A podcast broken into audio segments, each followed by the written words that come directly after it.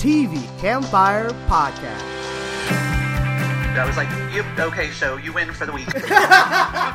We're here. I hate to sound like a broken oh, record. Oh no! We're fans. It's one of the best things on television. Oh! All right, we got to a whole different Oh, level. no, you didn't. We talk TV. That was the best scene ever. Like that I- blew me away. it was absolutely amazing. I just couldn't believe it. Welcome to the show. This is podcast number 405, and I'm Livia, your host. And this week we have returning guests. Hi, this is Tom, and I'm Executive Director of Screenwriting at Azusa Pacific University in Los Angeles. Hi, this is Greg, TV enthusiast from St. Louis, and Happy New Year. and this is Allison, and I write reviews for Whedonopolis. Woohoo! All right, we are back in the new year. Happy 2019. And we have news from from last year, yesteryear. Uh, so let's and start some off, that's new. let's start off with the news. Uh, the Terror comes back, and apparently it's going to be an anthology because its second season will deal with uh, the internment camp, the Japanese internment camps during World War II, and they have added George Takai as a regular, and he will also be a consultant because he lived in two or three of those camps. So he will tell them when they're getting it right and when they're getting it wrong. I presume you mean George Takei. To What did I care. say, Takai? Rhymes Oh, with gay. Oh my god, I said his name wrong. Ah! I lose all my geek creds. Uh, next, uh, Helen Mirren and Jason Clarke will star in Catherine the Great for HBO. It's a limited series, I believe. Uh, the Batwoman pilot is a go. So the big news is David Nutter is directing. Oh, uh, What? no. CW, no. Why no, Greg? Oh, come on. You knew it was going to get picked up. Ah, Why? Why, why no? this is not going to go well. It wasn't. A, it wasn't even a strong enough, like, you know, spinoff episode. I'm not going to disagree. I thought she was People- mediocre at best. So, yes, I agree with you. But they got David Nutter to direct the pilot. He's re- he's done huge pilots. He's the- only had two pilots that didn't get picked up. so, Period. I mean, David, And- he's they went big for the director. How director. many shows? How many shows can Carl Ogawa do? Who's Carl Ogawa? Isn't he normally listed on the credits? I don't know who you're talking. Are you talking about Berlanti? Yeah. uh, how many shows can Because I was like Carl Ogawa. You mean Berlanti? You mean Greg Berlanti? Yeah. Team Okay. Berlanti. So Berlanti apparently can do all. He will not be happy until he controls all of the television shows that are currently on television on all the networks. He, wa- he wants us. They're predicting 495 scripted shows this year, and he wants like 10% of them. 5 to 10% of them. Yes, he is doing a lot of shows. I agree. Um, next piece of news I have is "Tell Me a Story" has been renewed for season two for the five people who are watching it, and I was I am not one of them. I have CBS All Access, and I'm not watching it. So there you go. Uh, I might check it out. I've heard good things. Have you? I haven't really heard much of anything. Yeah. Uh, Sorry, sorry, Livia. Um, Carl Ogawa is like the producer of everything. Riverdale, Titans, God Friended Me, Black Lightning. No, wait. Arrow, But he's Let- not doing he's not doing Batgirl or Oh. Batwoman. No, it's Berlanti. No, Berl- Berlant- Ogawa works for Berlanti. Berlanti is the head of all. Yeah, Yeah, I if, know. it's a but- if there's a Berlanti show, chances are Ogawa's going to be on it. yeah, But it but it's Greg Berlanti. He's above that guy. Yes, he is. He is the brain trust, and I've heard he's freaking brilliant. Okay. So uh, for shows that are canceled, there's a list. Here we go. Z Nation not coming back. Uh, Midnight Texas. Why did it come back in the first place? And much. Marlon, who uh, apparently had a first season I wasn't paying attention to. That show's also. Those three shows are all canceled. I am not sad about any of them. Um, Timeless, which had its finale, uh, they the, the producer said that he left the window open a crack in case someone else wanted to pick it up on another network or streaming service. So he gave the order not to strike the sets. So he's trying to negotiate the show coming back again. And uh, it seemed pretty tied up with a bow. Personally, yeah, you know. they don't need. It's done. Yeah, I mean, they left that little thing about the the girl, you know, the with, the with grad her drawings. the- the yeah, or whatever. But But I- I, mean, you know, that's like that's like the the the little drippy question mark that shows up at the end of horror movies. You know, I mean, you don't actually expect it. To It's go like on Darth and tell the Vader spitting off into space at the end of Star Wars: A New Yeah, you know, that's it. Uh, well, I know from some of the fans online, they hated the finale for whatever reason, and there was a lot of just Why? Because they killed Goran Visnjic. Yep. Yep. Yeah, They that were that was very, not a smart thing to do. They were but, very upset. So I don't see them even getting It's a back their time travel off- show. You can see him from another time period. Gee, people need to chill out. Yeah, they were pretty upset. I don't even watch the show, and I was like, wow, okay, fans are not liking this. But anyway, let's move on. Let's talk about the shows. Oh, I've got news. Oh, sorry, Tom has news. Go, go, Tom. Okay, Amazon Television has set a deal with Cheo Hodari Coker, uh, showrunner of l- recently canceled Luke Cage. So, if that show is revived, he might not be able to participate. CBS will cancel ele- or is canceling Elementary after season seven, which would be next year's season. Disney Disney Plus is considering picking up the, the Marvel shows Netflix canceled. Don't listen to all these people talking out of their butt, not doing the research. This is directly from Kevin Mayer, who's running who's running Disney Plus at for the Disney Corporation. So he said we are considering it. Yes, he knows that there's a two year moratorium on those characters. They can pay Netflix to make that go away. Netflix likes money, and they're in hot for a lot. said Netflix Uh, likes money. Sorry. Um, History Channel Vikings will end with season six, but they're looking at doing a spin-off. We're not sure with whom yet. Speaking of Netflix, they have hired Channing Dungey, formerly president of ABC Entertainment, as VP of Originals. Hmm, interesting how uh, first they lost uh, Shonda, then they lost uh, the dude from Blackish, and now they've you know Channing Dungey left ABC and is ne- at Netflix. And finally, OWN, Oprah Net- Winfrey Network, has canceled Salim Akil and Mara Brock Akil's Love Is after his Ah. longtime ex girlfriend has accused him of domestic abuse. Interesting how this doesn't come up until after he's got successful shows on the air with his now with his wife, but I don't know. Ah, that that one is weird. Well, mainly because I've met him, so it feels like Mm-hmm. he's such a nice guy, but you never know what that means anyway. But it's it's all of that. I'm not even want to talk about it. I don't want to talk about it. Ex ex spouses, I'm sure ex spouses and ex and ex wives or ex husbands never have ulterior motives for impugning the reputation of their former loves. I'm just not. I'm not mess. I'm not jumping into that pool blindfolded. So um, let's move on and let's talk about the shows. First up, we're going to talk about Doctor Who, and this is the New. I almost said Christmas. The, New, the New Year's- Year's Day special. Um, and I like the fact that they went and saw fireworks all over the galaxy for like what was it 29 times before they actually get the emergency call. I thought that was pretty cool. Because I mean, if I had a time ship, of course, that's exactly what I would do. I'd, it'd be New Year's Eve every day, you know. So I thought that was awesome. Um, and then the actual plot was wait, what was the actual plot? The Dalek. Dalek. Oh, Again. right. Why exterminate? Yes, I have the Dal- to s- A Go ahead. Dalek was divided in three separate parts and spread across the world. Somehow, um, putting Reconstitute ultraviolet light on one of the pieces caused them all to merge back together.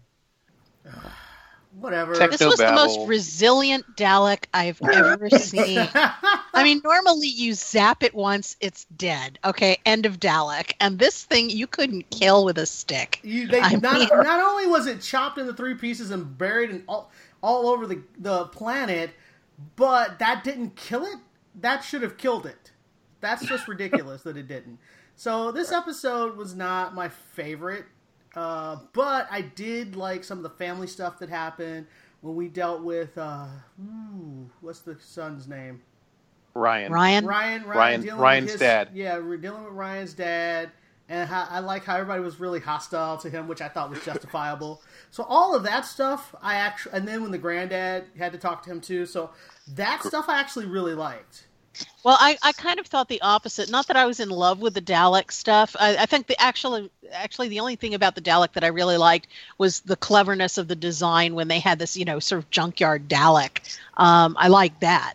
But the the rest of the story was just kind of meh to me, and and the stuff with the family was so boring. It just felt like filler. Like, oh, we have this hour and a half that we have to fill, so we're going to do all of this family interaction, and everybody's going to talk really slow. And it, it, it, was just it, it drove me up a wall. I i just felt like I, I if i hadn't been watching it with a group so we were just you know stuck uh, i would have been fast forwarding because it fell out of me. Okay. but the, the the episode itself just seemed I mean, when you know they they made a big deal of how they weren't going to have any of the regular villains. So when they bring exactly. in the Dalek again, you'd think they'd have a really special story about it, and nope. it was just sort of paint by numbers. And I know that they contractually have to bring in the Daleks, or they lose wow. the right to use them. That's why really? they have to. Bring, well, who has the that's rights? why.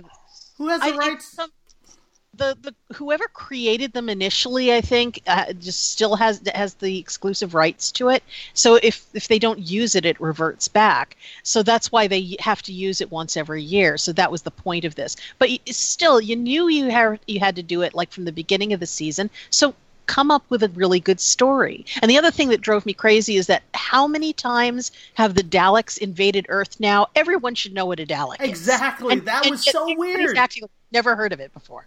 Right. Mass amnesia. Yeah, yeah, that was so bizarre. I was like, how do you not know what a Dalek is? Don't you remember when it was over London? Don't you remember that other time when it was over London? Don't you remember that time where it was, you know, it's like, what? that was so bizarre. I yeah. kind of liked the episode. Now, um, you know, you had to have a little bit of willing suspension of disbelief to get into the Dalek outside of the shell. But the the idea of the Dalek controlling her was kind of cool, and I'm I was surprised they didn't kill her because I was worried for for a yeah. while. Yeah. Uh, and the stuff with the stuff with Ryan and and his dad worked for me. I really liked the conversation with Graham and Ryan's dad, where Graham wasn't. I mean, Graham wasn't judging him as much as asking him, "Why didn't you come back for your own mother's funeral? Not just for you. I mean, not just for her, not just for your son, but for you." And that felt real to me. So even though even though I know some people have some agita about this season, overall I really like Chibnall as a showrunner. I, I think he gets people much better than Moffat and his crew did. I think that overall this season, I think the storylines have actually been really much stronger than they've been in years. So I am a fan of the writing of this season. I just you know, when you went for the Christmas special, whatever, usually the episodes there's something special about it. That's why it's a special. You know? So mm-hmm. it's really disappointing when the story's just kind of okay. Like it felt like there's no reason why this episode couldn't have just been in the regular season. Yeah. That's all. I I, I don't disagree with you. All right, well, let's move on. Oh, wait, Greg, oh. You, oh, sorry, Greg didn't get to talk. Go ahead. Yeah, um, I, I wanted to say that I agree with both uh, Tom and Allison. Um, I liked um, I liked the Dalek out of the shell because I, I thought it was kind of something different. We've seen kind of the Dalek out of the shell before, but it was after Rose had like like uh, put her DNA like into the Dalek, and so the Dalek was kind of different. Um, but I like uh, the whole thing with the Dalek uh, being out of the shell and like controlling the human and everything. I did while I was watching the episode. I thought the dialogue um, was kind of slow uh, with regards to um, um, his dad. Um, but I thought I thought overall I thought the episode was great. The the one thing that bothered me about the episode was um, there's still you know, and I've said this on the podcast before. There's still some things that the new doctor is doing that are kind of out of the doctor's character. And so I just kind of thought that, you know, what a previous doctor probably would have done is when the when the Dalek made, you know, the ultimatum and it's like, look, I want you to take me to the Dalek fleet, the doctor would have said, Okay, I'm gonna take you to the Dalek fleet and then, you know, taking him to some place where there was like a, a Dalek graveyard or something and then kind of explain to the Daleks. Exactly, because all the Daleks are dead, right? Yeah, the, yeah. all the Daleks are dead yeah. or whatever. But instead it really surprised me, and I thought it was out of the doctor's character to put um, the dad's life in danger by just like because the doctor knew that the Dalek was still attached, So why would you open up, you know, some, you know, airlock to suck the Dalek out into space when it's still attached to one of your companion's dads? I mean, I, I it, it was just out of character for me. And, and there have been a few episodes when I think the Doctor's just done stuff that's just out of character for any of the previous seasons. Yeah, I can see that. Yeah. I think I got that wrong. What he, it was attached to. Yeah, it was attached to the dad. It was yeah, attached to his dad, Ryan's He was attached to the dad. Yeah. Yeah. And Yeah, so right. the dad could have been, the dad almost got sucked out in space. Oh and yeah. Died. Almost. I yeah. actually thought the dad was going to sacrifice himself to, you know, to make up for all the things he'd done before, and that was how he was going to redeem himself in the end. And I was surprised when that was not Didn't what happen. happened. Yep. Well, let's move. We got to move on. By the way, we got to keep moving. Um, agreed with every point, pretty much. Next thing we're going to talk about is uh, Titans, and we. I know that happened. Oh, so last year, but we never got to talk about. So before Christmas. we never got to talk about the finale.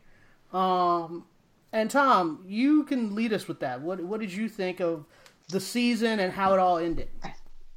all uh, you know it wasn't a perfect first season i would give it ultimately a thumbs up they made odd choices throughout though and i think that when you've got four main characters and for two of them not to really understand who they are where they come from that was a bit much that's kind of and in the comics they didn't make that choice at all so it, it's the deviations from in the You're adaptation process Starfire and Raven. Starfire and Raven. The fact that neither one of them, where their comic book counterparts, they knew exactly who they were and what they were. I mean, Raven was the impetus for the New Teen Titans forming, and she wasn't completely transparent about everything, which, you know, becomes an issue. But having the finale be this basically a dream sequence with Trigon Oh corrupting Dick Grayson. I did not think that was a, I did not think that was a smart choice. No. It was not a it would not have been necessarily a bad episode anywhere else in the run, but using that as the finale slash cliff- cliffhanger, I thought was a bad idea. Just like the um, just like the Hank and Dawn, the episode that really goes into Hawk and Dove's backstory, that too would have been great anywhere else except for the penultimate episode of the show of the season. Right. So they just made weird choices throughout, which I thought was strange. Right. Corrupting Um, Dick Grayson, like I get the point of it, but the whole episode because we as the audience know none of this is real. You know? Mm-hmm. Because we know none of it is real, it has no stakes. So we're watching this episode just going like, "Come on, let's go. Let's go. Let's get to the point." And then they don't get to the point till the last 5 minutes. Yeah, and the, and the other problem with because of where this version of Dick Grayson is at the beginning, there's not that big of a move to corrupt him because he's already you know cursing you know f Batman of course from the pilot. He's already you know you know stabbing bad guys in the eye with his Robin you know shrieking slash symbol. So to get him in the point where Trigon corrupts him, you know if if they had if they had that wasn't such a big stretch for him to go, you know, to take out Batman if Batman has really gone bad. So I, I just question some of the, you know, some of the tonal choices and some of the story choices they made overall. I think part of the problem is once they learned they once they got the early pickup for season two, they kind of got lazy and didn't realize, hey, season one really needs to be a complete dramatic unit Right. similar to how Arrow, instead of getting rid of oh uh, the the bad guy we all hate, Diaz, instead of dispatching with Diaz at the end of last season, they let him lapse over into this season. It's like uh, it's lazy plot.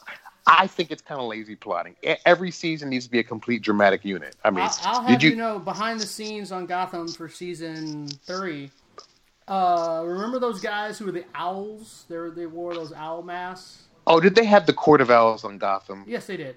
So Uh. in season three, they had the Court of Owls, and they were going to carry them into season four, and they had written the the last the penultimate episode, and they sent it to the network, and the network was like, "Wait, you're going to carry these villains over?"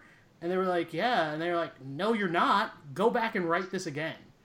Go Fox. so they made them rewrite two episodes. They had to go back two or three episodes to set them up to die at the end of season three. Because the network Yeah. was like, no, we're not carrying these villains over, and It's just- and I think that that decision should have been made at CW as well. Well, you mean by DC Yeah, Universe? yeah, yeah. Well, I'm talking. You were talking about uh, Arrow, but yes. Oh, oh, and Arrow. Well, both both shows. Yeah, it's just you want the season to be complete. I mean, you know, Joss Whedon. That's one th- one of the things that he did that kind of changed how we tell stories. You know, on shows like this, is you have a big bad for a season, and then you end the season and move on. they go away. Yes. so, all right. Well, let's move on because I have no other further comments. Because I went from hot and cold on this show. Some episodes I hated, and some episodes like, oh, this is really good, and then I would hate the next one, and then I'd be like, oh, this was really good. They really need. and it was just I think they so need uneven to. for me. They need to plot it better. They need to plot their arc better, and they need to realize story. An episode should be a complete dramatic unit, and then the season should be a complete dramatic unit. Well, the way they were doing it, It- just didn't work for me. Yeah, it was almost like a potpourri. All right, well, let's move on. Uh, next up, we're going to talk about Gotham. Hey! Uh, and this was the premiere of season five, and this is the last final season. It's only 13 episodes, so that means they got to make this plot move and sing and go. And I'd So, say. go ahead. Are they actually turning, you know, Baby Bruce into Batman this year? Uh, this season is called The Rise of the Dark Knight.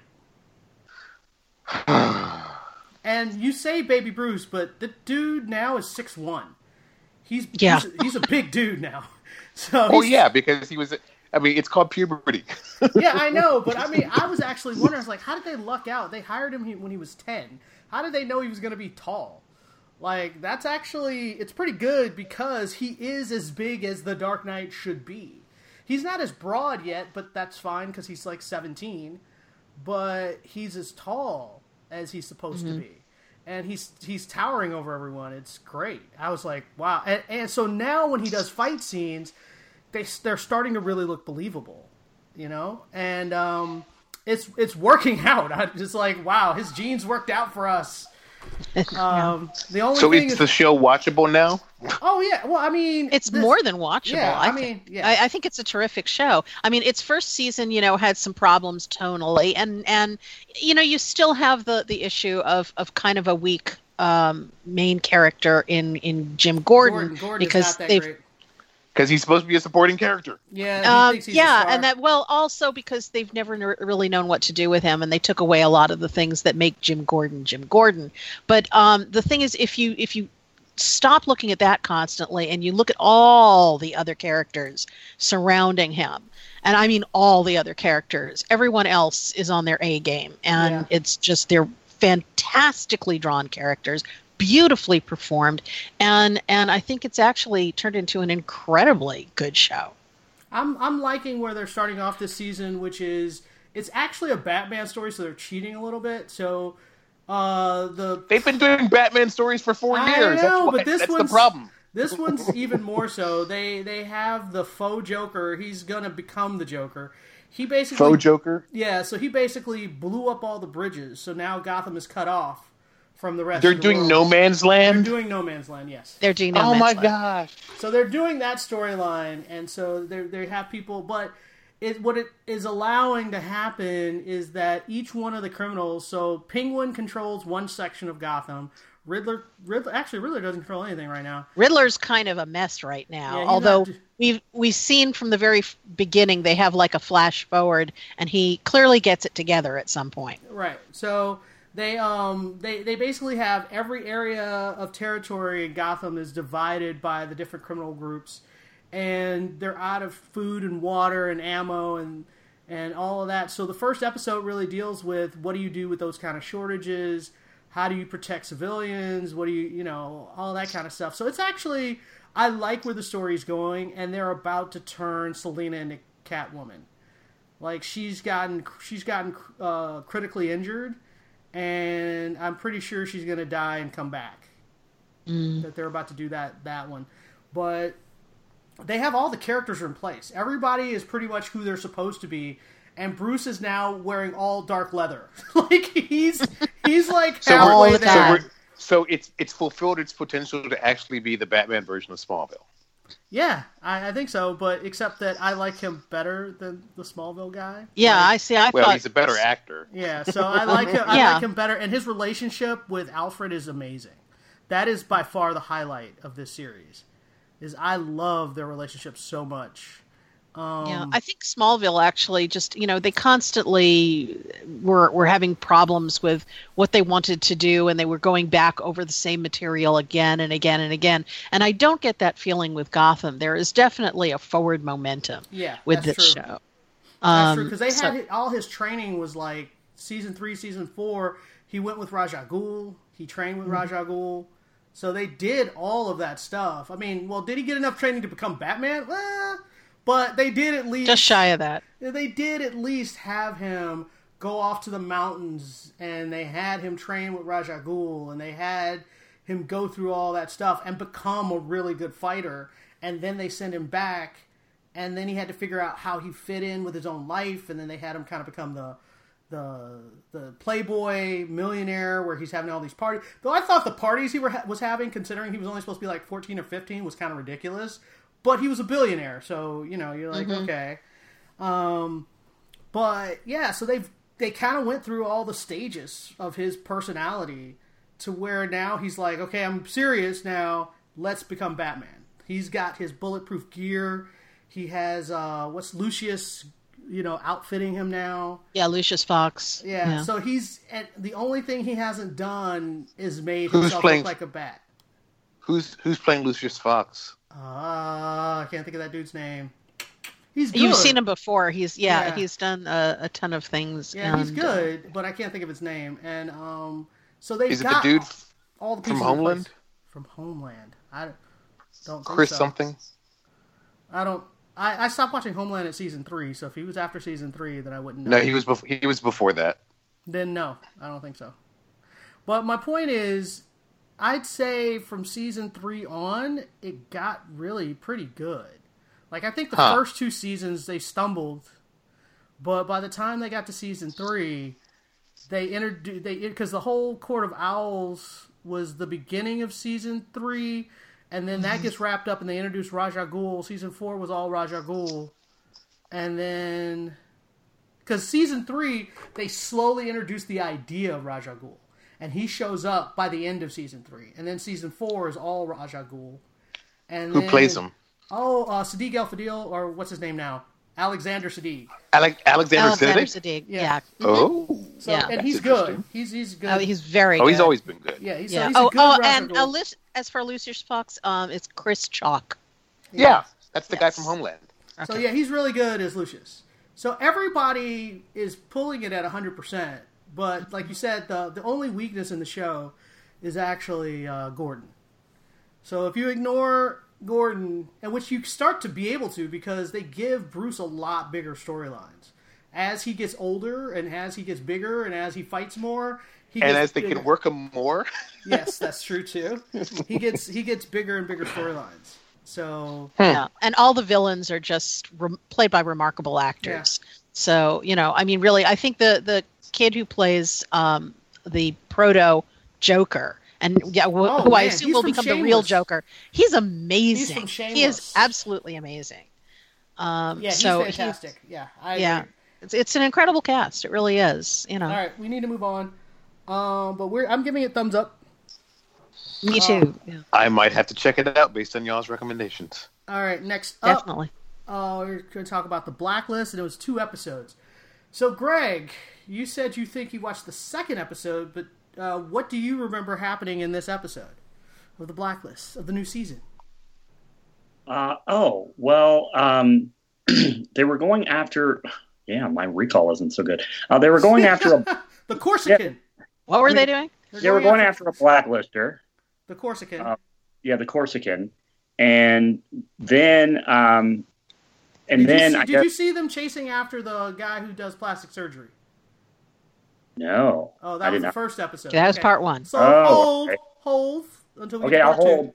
Okay, so Allison, part one, which was the whole big storyline that they're doing for this season is that oh, what is her name? Uh, the main chick, Liz? Liz, thank you. Her and her faux sister, who I actually don't think is her sister, um, are Well, half half sister. I know, They but share a dad. well, that's Maybe. there are some. That's God knows thing. if they change that. Well, that's the thing is, I think that's wrong.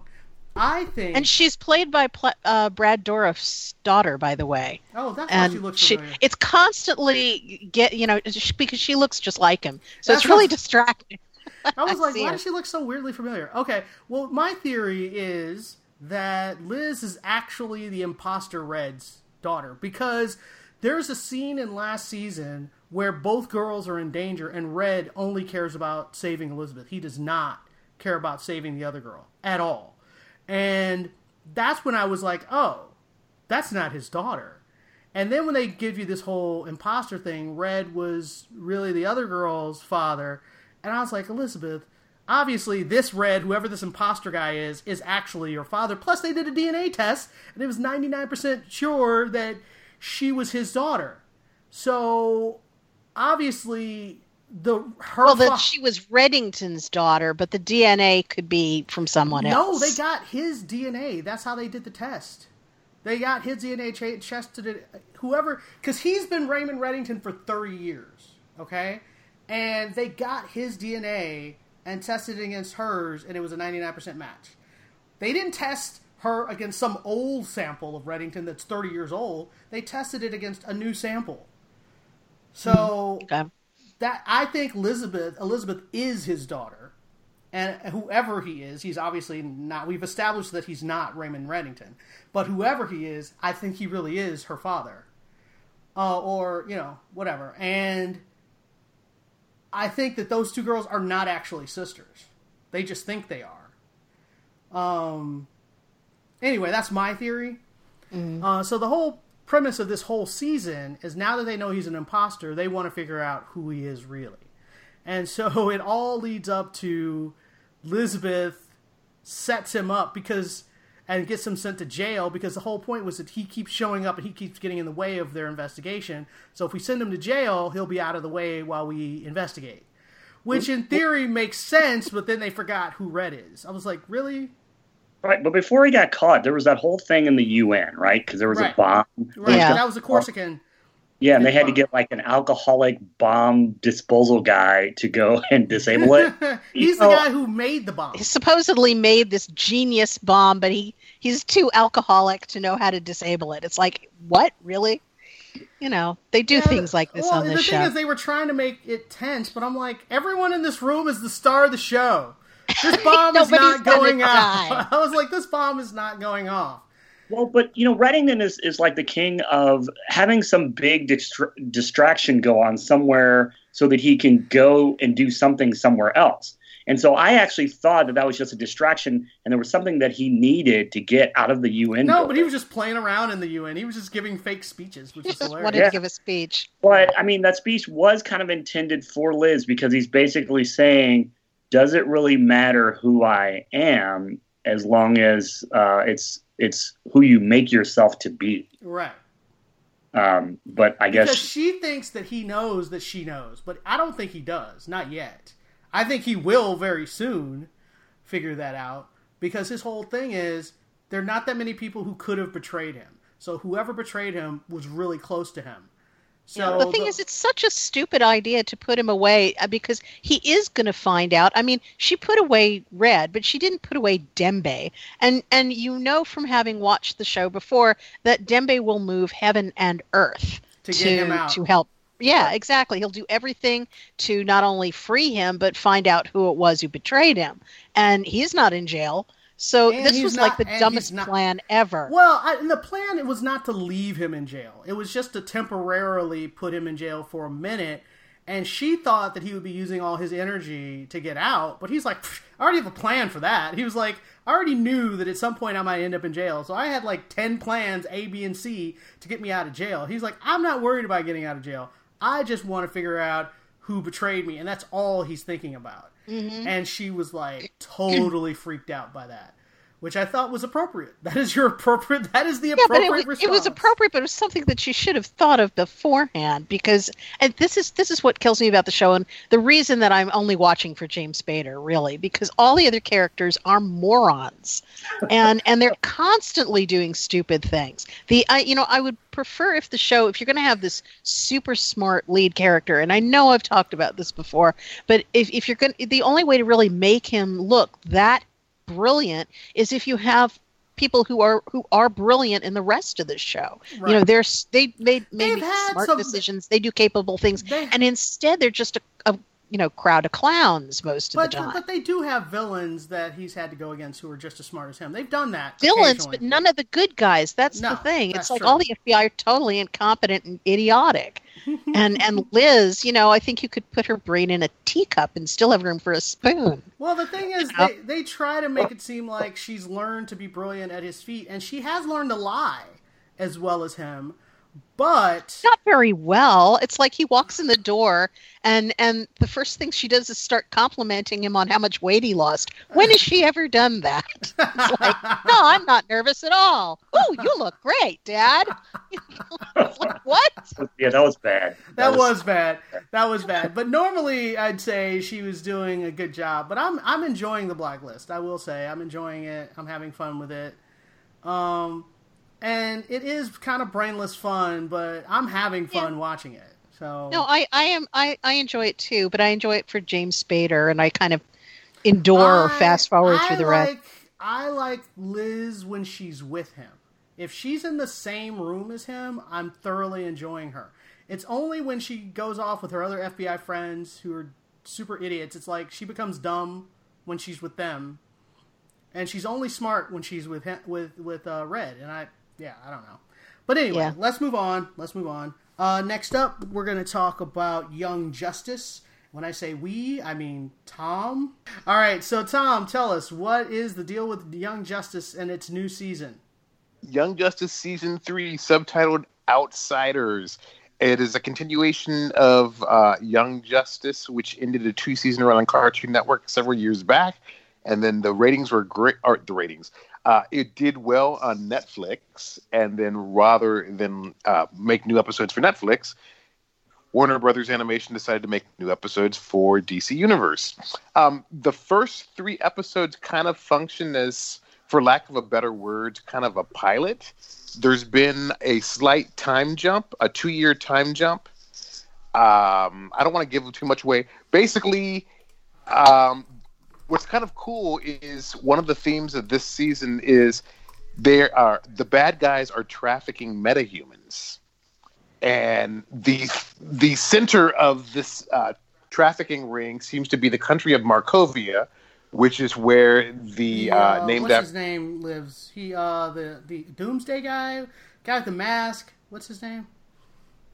who? The guy Markovia. I thought he's the guy that's. Never mind. You tell. I'm gonna stop No. interrupting. Uh, it's where it's where uh, there Brion Markov is one of the one of the princes, and his brother Gregor is the crown prince, and um, stuff happens in in the course of these episodes. But uh, Brion Markov will be eventually known as Geoforce, whose sister Terra is known to New Teen Titans and animated Teen Titans fans as uh, as somebody with a secret. but anyway, they're setting that up, and it was kind of cool. Also, in the first episode, um, based on the events, Lex Luthor is now the Secretary Junior, General of the UN, Ugh, and so evil, evil. I he, say. he he is using his position to hamstring the JLA, and Batman and some others are so angry that they quit, and uh, because of something that happens, Black Lightning does resign from the league, but he also does not declines to join Batman's whatever Batman's trying to do.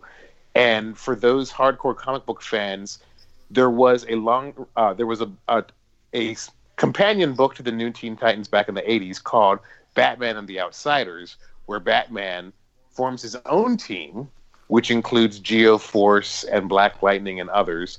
But it seems like they're going to be introducing a lot of the heroes from that team and working them in. I mean, there's so much story going on, and they I think they have like a 26 episode pickup for season for season three, which is why we're getting three episodes at a time. So there's tons going on, but they're just they're moving fast and furiously. Robin actually, uh, sorry, not Robin.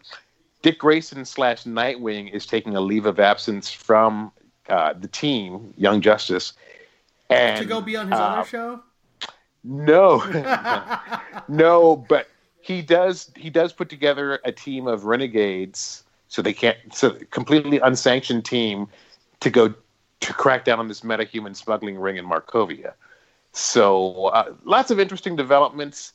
It's really well done. Don't be put off. It's it's uh, the original series was already kind of dark. We're not talking Titans dark, but still for something that ran on the Cartoon Network, ostensibly geared toward kids, it was kind of dark. With now that they're on DC Nation, it's it's it's darker. Again, not Titans dark, but still dark for an animated show. But totally watchable, very good. Uh, not pandering the lowest common denominator, and it moves.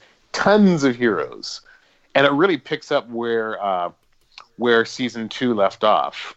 We don't know exactly the tie-in. The, the big revelation at the end of season two is the bad guys were loosely assorted, uh, loosely affiliated with a group called the Light, and then oh they had right, a that was side. season one. That was season one with the light. Yes. Do you care that I'm going to spoil something that doesn't get revealed to the end of se- season two? Uh, yes, I do because I'm This in season this is one. an old show. Woman. I just started watching it. Just started. Rosebud is a sled, by the way. What? Basically, we at the end. The big revelation at the end of season two was who Don't the lights. tell me! See, I'm not going to tell you. Let me finish. The big revelation at the end of season two was they finally tell you who the light's silent partner is, and it's a doozy. And then the show was canceled. Oh, now with season three, we don't we haven't seen this character yet. However, comma, just from the opening credits, you know he's behind all a lot of the bad stuff happening. okay. But yeah, I highly recommend it. Livia finish. I'm watching. I'm caught up. watching a couple episodes a day. That's how I'm doing it. Yeah, no, it's it's really well done, and the same voice cast too. All right, cool. All right, next up, we're going to talk about Travelers. Uh, I think we talked about the first couple episodes of Travelers in the last podcast. I think. Yeah, I think we did. Greg, Yeah, out? yeah. Yeah, Yeah. because we stopped where you were. We we stopped on whatever episode you, but you finished right. Yeah, because I remember saying, uh, but the real question is, uh, can a vegan eat wild rabbit roasted over an open flame oh right, that was the uh, by a Bulgarian serial killer? right, right. That was the episode with the little girl that everybody was trying to kill. Was no little boy, Little boy. little boy. Everyone was trying to kill. Wow, you know what? I've, I, dude, I watched Traveler so fast. I don't actually. I remember the last episode, but I don't really remember everything that happened in between. It was, it's like now a blur because I watched it so fast. Ah, But yes. what did you, what did you think of the season as a whole? the hazards of binging. Yes, this is Yeah. true. Um, yeah, I thought it was great. Um, you know, they they kind of got themselves. Uh, it it kind of escalated because um, you know you got the other faction that is was moving against the director, and um, and so you kind of hear about them, and they, and they kind of you know have some influence, like uh, you know, in early on, but then it just kind of escalates uh, to the point where they get a hold of like nuclear weapons, and they're just blowing up stuff, and um, and the uh, traveler who's the I, I guess do they call him the historian or the librarian or something The Yeah, he's historian. a historian. Yeah, he can see like multiple timelines and he's yeah. and saying He's going crazy because he can see all these timelines. yeah um I, I guess the one kind of plot point that i didn't really get was you know we had the like the bad boy alcoholic boyfriend who was like driving his kid around in the back of the car drinking and it was right. And then and then he got a character lobotomy, which was great because they just like overwrote him, which is fantastic. And I was like, okay, great. So he's gonna he's gonna be like part of the team and he's gonna help out. And then just a, like a few episodes later, he gets I I guess you know the Overwritten uh, again. yeah, Overwritten again, yeah. Girl one just kind of like overwrites him, but it wasn't really apparent that that happened until later Right. or in like the last episode or something. So I mean that was a little confusing, but um, the the only part that was kind of it was kind of heart wrenching was you know the fact that um, you know the you know, the 001 kind of gets, um, uh, oh, gosh, I can't remember the character's name, but you know, it was the the you know other boyfriend um, who's kind of like uh, kept out in the dark, um, but he was like the Oh, David. yeah the oh, social, he gets killed. yeah the social Yeah.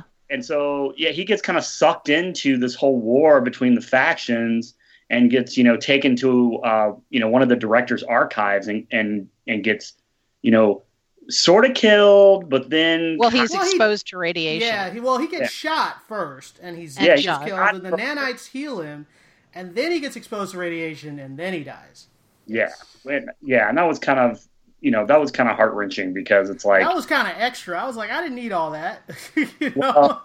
you know, yeah, the fact that he got pulled into that, and uh, you know, I mean, I think many of the episodes were just someone who was having uh, health issues, like laying on a table. It seemed like there was just one person right after the other, um, and they kind of established that if you jump around too many times. Um, that you will eventually develop some sort of like brain cancer or or, or brain yeah, yeah, yeah. It's it's like an Alzheimer's kind of thing. That was Trevor's. That was what was happening to Trevor. Yeah, so that does put limits on what they can do, but I like the fact that uh, at the end of the season, finally, you know, they they realize the director is like, I give up, and since I can uh, throw people back in time, I can just do something different and pick another timeline and see if that actually works.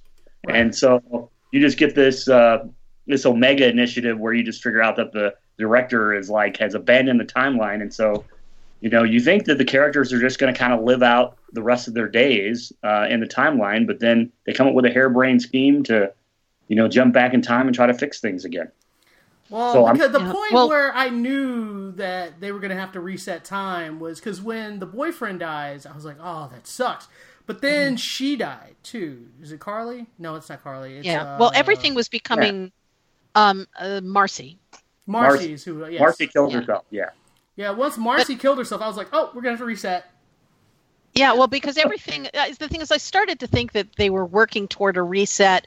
First of all, they've already established in the previous season that that's possible to do when they had that uh, episode that was where, Just- where they're standing by the lake And they it keeps getting rewind, reset. Yeah. over and over and over again until they finally are able to survive. So that's possible to do. We've seen, but um, when everything just started absolutely going to hell, and there are cities that are being blown up, and characters that we love who are dying in front of us or who are going to die slowly in a horrible way, and you know it just keeps getting worse and worse and worse until you realize this has got to reset, or it's just you know it's just, too terrible for work.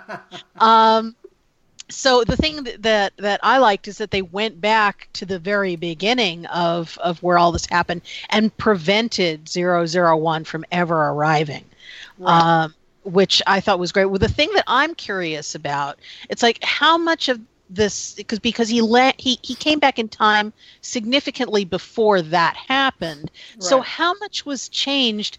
Are the Just towers even actually? Yeah, are the towers even actually going to fall this time, or is, you know, is is he going? Is he sacrificing himself, or is he going to be able to just you know walk out of there and live his life? Um, so I I don't know. It, it I guess it depends whether the show gets continued for another season or not. Where they go with Yeah, this. well, because yeah, it could be the series finale. Is they've reset the whole timeline? Yeah. Boom. Okay. Yeah, and they made sure really to give endings. because, because that means Marcy stays the way she was, and then yeah. Well, no, they showed they showed her that because she remember what made her have have cognitive issues was her uh, she had she had encountered 001 and he ran tests on her and destroyed her her mind. Oh, so, I So- forgot about that. Yeah. so- Yeah, so so when they meet on the bus, that really is the. I mean, that's not Traveler. Well, actually, we don't know if that's Traveler Marcy or or the original No, Marcy. it's the original Marcy because no travelers. If you take out 001, then no travelers would come after necessarily. Well, it's eh, I don't know. It's possible. Depends on whether that actually changed the timeline significantly or not, because they still want to change their future. So um, it's it, it's it's questionable which Marcy that is. But the you know she she in this version is healthy, and you know they meet cute on a bus. So you know, the, It did feel like a season finale or series finale. it did feel like a series finale and i guess it's it's whether they feel like doing another season or not. If they didn't i mean it still leaves a bunch of things open a bunch of que- questions still to yet to be answered because we don't know really what happened in the final timeline. But um yeah you know if they if they want to end it like this i'd be satisfied yeah. Yeah, but it even it even leaves the door open that if they wanted to have a, a different storyline with travelers, They they, could could do that they- too. They could do it with different actors. Yeah. even. mm-hmm. All right. They could. Let's move on. Um, thumbs up. We're saying thumbs up for Travelers. Next Yeah. up, we're gonna. I'm gonna talk about Runaways because you losers didn't watch Runaways. Ah, I can't believe it. Anyway, We so- can't subscribe to every streaming service, Livia. Yes, yes, yes. um, but I watched season two of Runaways with my mom. Yay! Over the holidays, but I only talk about the first half of the season because I know that hopefully by the next podcast, more of you will have watched more Runaways. Um, so the first part of the season, which I was surprised by, if, if, if you finish first season, they leave it pretty much on this huge cliffhanger where all the kids finally run away. And, right. and i did see i did see first season i just haven't gotten around to watching second yet Yeah, and second season they pretty much resolve most of season one storyline by the first half because the whole thing is Jonah, the alien guy who wants to dig that hole, is obviously the bad guy, and what are we going to do to defeat Jonah? And the first half of the season is all about because Carol Carolina, who's the glow girl, finds out that Jonah's her father, and he contacts her, and he's like, "Don't you want to know about your powers? How you how they work? Who you are? Blah blah blah." So she starts. The kids in the first episode go through a bunch of stuff trying to live on the street and how difficult it is, and then they find this secret buried mansion in the hills of Hollywood, as you do and um, they are camping out there, and for some reason it has running water, and they f- figure out how to get it electricity, and so now they have their hideout. And everybody's all like, "No more secrets, because our parents lied to us, so we're not going to lie to each other. We're going to be great people." First thing that happens is Carolina goes out, sneaks out, and starts meeting with her dad to find out about her powers. Second thing is Alex goes out and meets with the gangster who was trying to blackmail his dad because he's like enemy of my enemy is my friend and so he gets money from that guy so now they have money um, so that you know he'll he could you know they're they're trying to take the dad down. It's going to be great. And of course the dad can offer a better bribe than the kid can. So the criminal basically turns on alex and turns him in in exchange for a, a strip mall. So there you go. Uh, so, but the main focus of the first half of the season is how are they going to defeat Jonah, and it all comes down to this big showdown. And what I really liked in the first half of the season is the parents realized how much Jonah had lied to them, and they all band together to try to defeat Jonah themselves. And so each one of them is coming up with secret weapons to fight Jonah, and the kids are coming up with secret weapons to fight Jonah, and they all end up at the dig site at the same time and Jonah's like, "Screw you guys! I'm to launch." Because the thing is, they were worried that whatever's at the bottom of the pit was going to cause a huge earthquake and destroy California. And Jonah kept saying, "Oh no, they don't understand my science. It's going to be fine." And then finally, when they get to the pit, he was like, "Oh yeah, it's totally going to blow up California, but who cares? I get to launch my ship." So it what's great is they all the different parents have like some secret weapon that will help disable the ship, and everybody ends up coming together to blow the ship up. And so at the end of the day, the ship gets blown up. Nico finds out uh, because the big secret was who killed Nico's sister. Because I think in first season they showed that she got a text that he's on his way, get out of there, and you don't know who it is that ends up killing her. Spoiler alert: it's Jonah. So once Nico finds out Jonah's the one that killed her sister, then it's on, and she's got really good with that witch wand thing, and it's a huge battle. The battle's great, and Jonah gets skewered. It's awesome. So I was like, oh, this is the end of second season, right? Because I thought it was going to be a short season, and it's like, oh, that was just the ep- end of episode seven or episode eight, and there's like six or seven more episodes left, and I was like, well, I don't understand. What what, what are we doing now? Because all of first season was all about all these kids being sacrificed to bring Jonah back so Jonah could do whatever his master plan is. They reveal what his master plan is, and now we have to defeat him. And everybody comes together and they actually work together to defeat him. But it was so weird because everyone had the same plan, but not everybody was talking to each other. So they all planned to sabotage and betray Jonah, but not everybody had been talking to each other. So it was a weird, uncoordinated, coordinated attack. So yeah, I, I thought that up to that point, that's all I'm going to talk about in this podcast was like think up to episode seven. Um, that I really enjoyed. I thought that Carol, I liked that how Carolina was divided because she spent all this time with Jonah and he was being really nice to her and teaching her her powers. But everybody else kept saying how evil he was, but she didn't really want to believe it at this point. But then she finds out that he killed uh, Nico's sister, and then she's like, oh, I guess he's evil. So it was all good stuff. I, I really enjoyed the first half. The second half is a different story. It's not that it's bad, but it's different. It's a it's kind of a different storyline. It kind of changes gears. So I'll talk about that on the next podcast, hopefully. All right, next up, we're going to talk. Whether or not whether or not I can watch it uh, kind of depends on when uh, Star Trek Discovery comes back. Cause see, I'll have to shift my money from Hulu to CBS because week. Star Trek comes back. Everything. Star Trek comes back uh, January 14th, 7th. I was going to say 14th or 17th. 17th. I think so you I have, think 17th. So you have like two weeks. So hurry up. Watch fast. Week and a half. All right. Next up, we're going to talk about Ban- uh, Black Mirror Bandersnatch.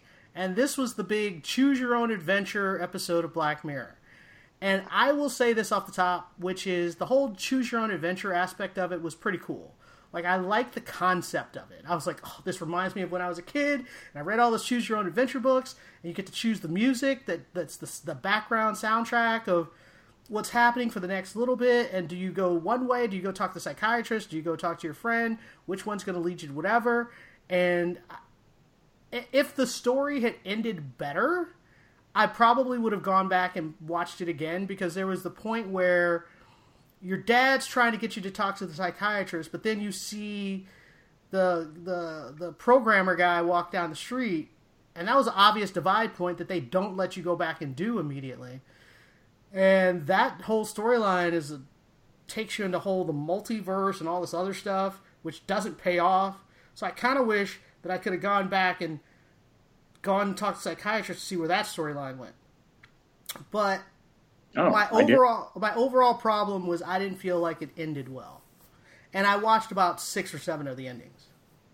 Oh, you, you actually uh, went back for more?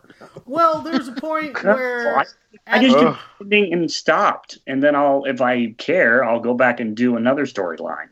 I didn't go back and try different endings. Oh, I because what it did was when I finished, it let me rewind. It said you could go to credits or rewind. So I rewound and did something else, and then I did that. What I felt, what frustrated me was the part where I was in the story where your character's really agitated and he wants to attack his dad. It's like, kill your dad, stab him in the face.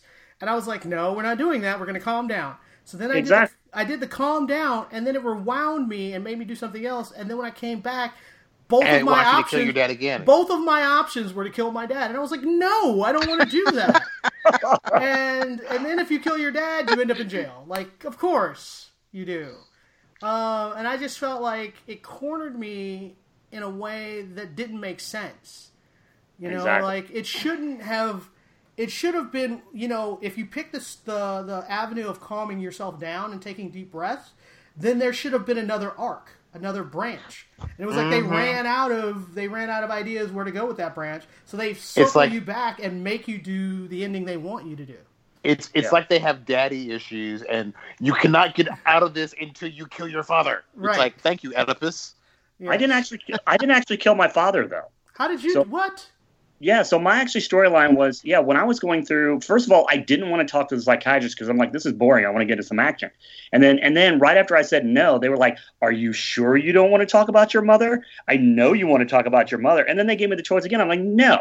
And so I went through I went through some storylines and I got the the whole thing with the kill your dad. I'm like, no, I'm not killing my dad. That was kind of stupid. I'm just having an argument with him. Exactly, Um, and I chose not to do that then- too. But then it circled me back and gave me two choices. Both of them were kill my dad. Well, it, the way it circled me back, I mean, I knew that I was losing choices when, because I had, I at one point had a choice to take my pills or not take my pills. Oh, And then- I didn't have that choice. They and then I both of my choices were flush them down the toilet or throw them in or the trash. flush them, or throw, yeah, throw them in yes. the trash. So- yeah, so when it circled back around and it didn't give me a choice, I'm like, oh, okay, I see how this is going. But I ended up going to the psychiatrist, talking about my mom, going back in time and changing um, history by like going through a mirror, Yeah, I and did then- that too. Oh yeah, yeah, yeah. which which ended up leaving me dead. Yes, And so and so that's how I ended it. yes, that's one of the endings. I did that. I like that ending the best, actually. I I was my wife and I watched or played this. Uh, I was under I mean, the technology was cool, but the storyline was was lame. Yeah, it didn't have enough branches. And I don't care how many permutations they claim it gives you. When you keep getting forced into making the same choice, whether that's throwing out your meds or killing your dad or whatever, I'm like, no, it's. I, I think part of the problem is it seems like they just took the, the person who wrote this script did not really understand how a choose your own adventure is supposed to work Yeah, because you're not you're not supposed to force people to do what you want them to do. You're supposed to allow them to do, you know. And some of the things as frivolous as the breakfast cereal or what to listen to on the radio, I mean, I don't know. I was just underwhelmed, and right. Well, because once it a- got to after the a big, while, it's just after a while, I'm just like, can we be done with this? Because I'm I'm bored. right, And that's it's- the worst kind of video game ever. right. Is to be like, I'm bored. I got, me it's just, stop I got, this. I got frustrated because it didn't let me keep taking my pills. It gave me, and I was like, well, if I'm going to stop taking my pills, obviously I don't want to throw them in the trash because somebody's going to see them. So I want Right. to flush them. So I flushed them. But then you start acting more irrationally. But you're right; it should have given you the only th- the thing that frustrated me was there was when I go and I met with the programmer. I go meet with him in his apartment, and he's like, "Hey, do you want to take this LSD?" And I was like, "No," and and, and it was like, Oh, "Say yes or no," and I said no. But see, that's the thing that's frustrated me is I said no, right? And what he does then is he slips it in your drink anyway. Oh, yeah. And so I was So like, you "Are have your choice me?" of A. You have your choice of A or A 2.0. Right. It's like, come on. So so I have to be high for this conversation to happen. So they basically what it feels to me is they only shot it once. And the only thing that they adjusted was he hands you the drink and gives you the LSD, or he hands you the drink and slips it into your drink. So that's the only thing they reshot. So to me, that means they didn't have enough budget to really shoot real alternate versions. So it so it doesn't really as much as it says it gives you a choice, it doesn't really give you a choice. Right. Oh, by the way, who who did you pick to jump off the roof? Uh, not me. I picked the other dude. yeah, we, we, we, we picked the dude. By the way, do you know he quit Twitter because he's because Oh, of the yeah. backlash from fans? What do you I mean? read Who- that. Who quit Right? Twitter? The guy who plays the uh, the Colin? programming prodigy. Well, what? Why? What kind of backlash? What are you talking about? I he was being trolled, apparently. he was being trolled on Twitter. For what? I don't know. People Because I was like, I watched it. I wasn't mad at him. Well, he he yeah. Well, I, I read the I read the article by him or the re- the article. Will Poulter is the actor's name, but he quit Twitter because evidently he was sick of you know troll comments. That's so Very weird. strange. This is why we can't have nice things. Thank you. I was like, Yeah. what are you talking about? Like, I wasn't mad at him. He was fine. Yeah. Uh, I was mad at the People are crazy. I was mad at the writers and not giving us al- uh, good alternate endings. All right, let's move on. Let's move on. Watch it at your own peril. Actually, I would say watch the first 20 minutes and just see how the alternate, like, choose your own adventure part works. That's the best part, is just to kind of see how it works. But then after that, just stop. It's just like, it's not Yeah. worth it. And if you want to see all the endings, it- someone has it on YouTube. If and, and if you're playing it more than an hour and a half, you're wasting your time. Yes. Um, so, Tom, you wanted to talk about the very handsome Christmas guy. there's there's Netflix decided to uh, compete with Hallmark this year with making holiday movies, And the one that's a real charmer is called The Christmas Chronicles, starring Yeah. Kurt Russell. Uh, Oliver Hudson, his stepson, has a cameo in it, and his wife, real life wife Goldie Hawn, shows up at the very end as Mrs. Claus. But it's a charming. Uh, it was produced by Chris Columbus, so it's got a very Home Alone vibe to it. But it's just a fun comic romp, and Kurt Russell's a hoot and a half. Yeah. And some some uh, some people have nicknamed him Hot Santa. So, Greg, what did you think? Oh, I thought it was great. I mean, it was a little sad because you know the storyline is that you know these kids, um, you know, their dad was a police officer and apparently must have been killed in line of duty, and so they're spending they're having to spend their first Christmas without him. Firefighter. So, uh, oh, he was a firefighter. Firefighter. Okay. Oh, yeah, he was. Um, he w- ran in to save someone and I guess was killed or something. So it, it's it kind of starts off with kind of a sad sort of tone.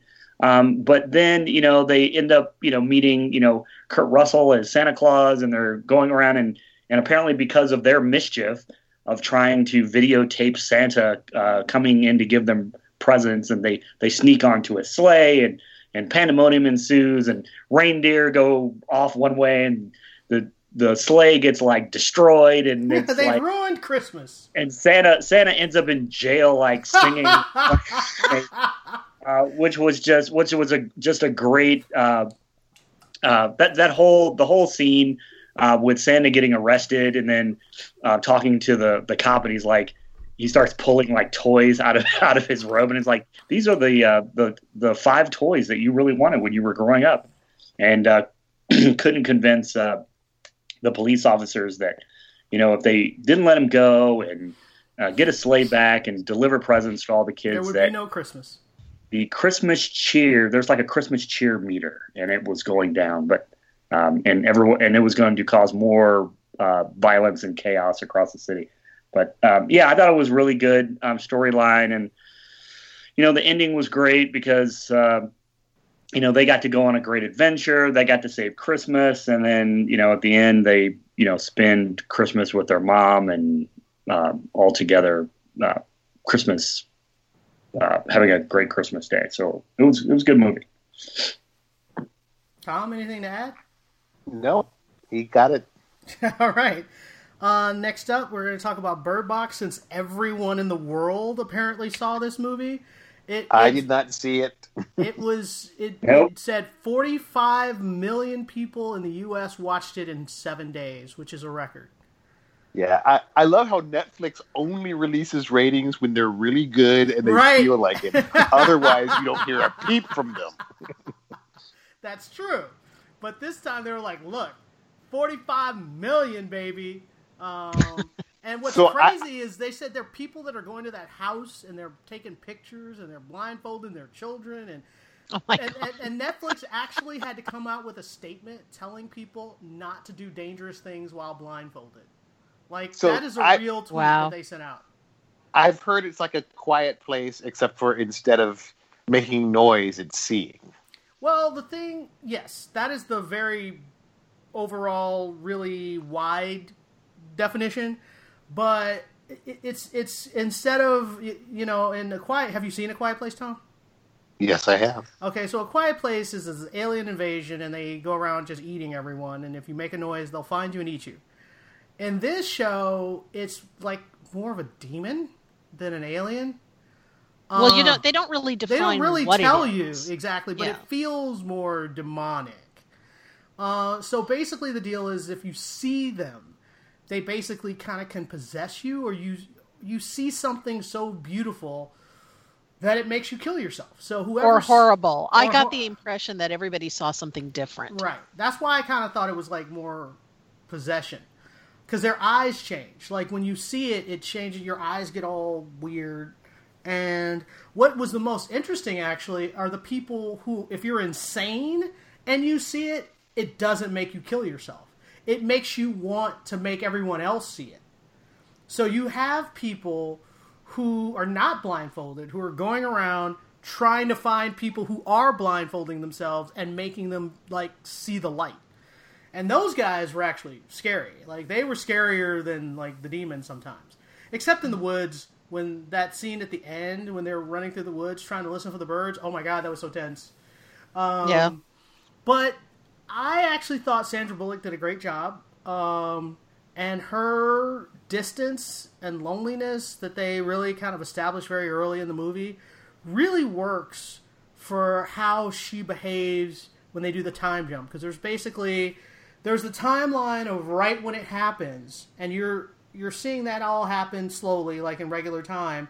And then you also have like a future timeline which is about five years in the future and how she's behaving then. And i thought that, that all of that was done really well. I thoroughly enjoyed it. I will have to say though it is very tense. Like the quiet place was tense too but i felt this was very very like and then me and my brother we were going to do something and we were trying to decide who was going to do it and, and my brother looks at me very seriously and he goes i'll look and i was like what and then I realized what he was like saying, and I just started laughing. So basically, if you say you'll look, you're saying you will sacrifice yourself. Um, but that becomes like that moment, and the thing that's so terrifying about that moment is it's the children that are like, "I'll look, no, I'll look," and I'm like, "No, babies, neither of you look." Oh my god, it was so tense. Um, but I I thoroughly enjoyed the story. The only thing is, if you expect them to tell you who and what the demon is, they're not. Just like in the quiet, they're not going to do it. You you get no explanation of where those demons or aliens or whatever they are come from. But it doesn't matter because it's the story about who the survivors become and how Survival. they survive. Yeah, but it's it's it's done really well. I thought it was done really well. Huh. So, uh, Allison, your thoughts? Um, well, you know, I, I, I, watched this only because you said we were going to be covering it in the podcast. but so I wasn't really looking forward to it, but it actually turned out to be more entertaining than I was expecting. It's it's derivative, yes, and you know, it's it's not like the greatest thing I've ever seen, but it was extremely well done. They've got a collection of actors in it who are terrific, and Sandra Bullock gives it her all. The the girl who plays the little girl yeah. the little kid, she's absolutely marvelous. Yeah. She was she was so fantastic. And she's like when, five. When, she's five years old and she was great. I know, she's little and her her expressions were just amazing when yeah. when she's talking to her about, you know, well, one of us is gonna have to look. And they're focusing on the little girl and you see this look of doom on her face. she knows well because the she, she knows she's she, gonna be the sacrifice. Yes, what's so great about it is she was like, I'll decide who looks. I'll decide who looks. And you see the little girl, and she's like, crap. She's like, it's gonna be me. it's like you know. I mean, she's got this look of I am doomed. You know, I am dead now. I am. I am one of the the sailing dead. They yeah. basically that's it. Um, so she was fantastic. I, I don't know where they found her, but she was absolutely wonderful. Um, but the uh, I mean, the storyline. You know, we've seen this kind of thing before. Yes, it's very much like the kind of thing with the quiet place except with you know you can't see things. Because if you see them it makes you suicidal. And it, it seemed to me sort of I got more of an alien invasion vibe from it simply because it was like the first wave is it makes everybody suicidal. And then to pick off the stragglers later on they've switched to making some people homicidal. So you know they're going to seek out the people who are blindfolded and make them see. And then the very last one, it's like, okay, well, vision didn't work, so we're going to have auditory hallucinations and oh, start yeah. calling. That was and, that was the part in the forest that scared the crap out of me because it yeah, was that so, was really terrifying. That was and so it, scary. There's a lot of tension. It builds up extremely well. I mean, uh, you know the the you know that from the beginning who's going to get picked off because you you everything is told in flashback from the point where you see uh, Sandra Bullock and the two kids. So you know it's going to eventually work down to just, just the three her. of them. Yeah, well, yeah. The, but the how they get there is still interesting, and yeah. you do get attached to a lot of the characters, uh, especially the Tom, who's you know becomes her her significant other. Um, and I, I just think that it's it's very very well done. It's not like mind blowing. It doesn't create whole new vistas. It does not change cinema. No. No, it does not. But if you want to be entertained and see something that's, you know, a good thriller kind of thing for, and you know, for about two hours, that's yeah, that fills the You bill. should watch I that. Mean, Phil, watch that instead of Bandersnatch. Like for real. like it's it's it's a really well told story. Sandra Bullock does a great job. Those kids are amazing. Though the boy didn't actually impress me till the end. Like No, he, he the boy doesn't, doesn't say to do a anything. lot. He didn't do anything. I was like, why is he a statue? But then at the end, he gets to to emote and do things, and I was like, oh, okay. But I think he was just, I mean, as legitimately as they all should be, he was just scared.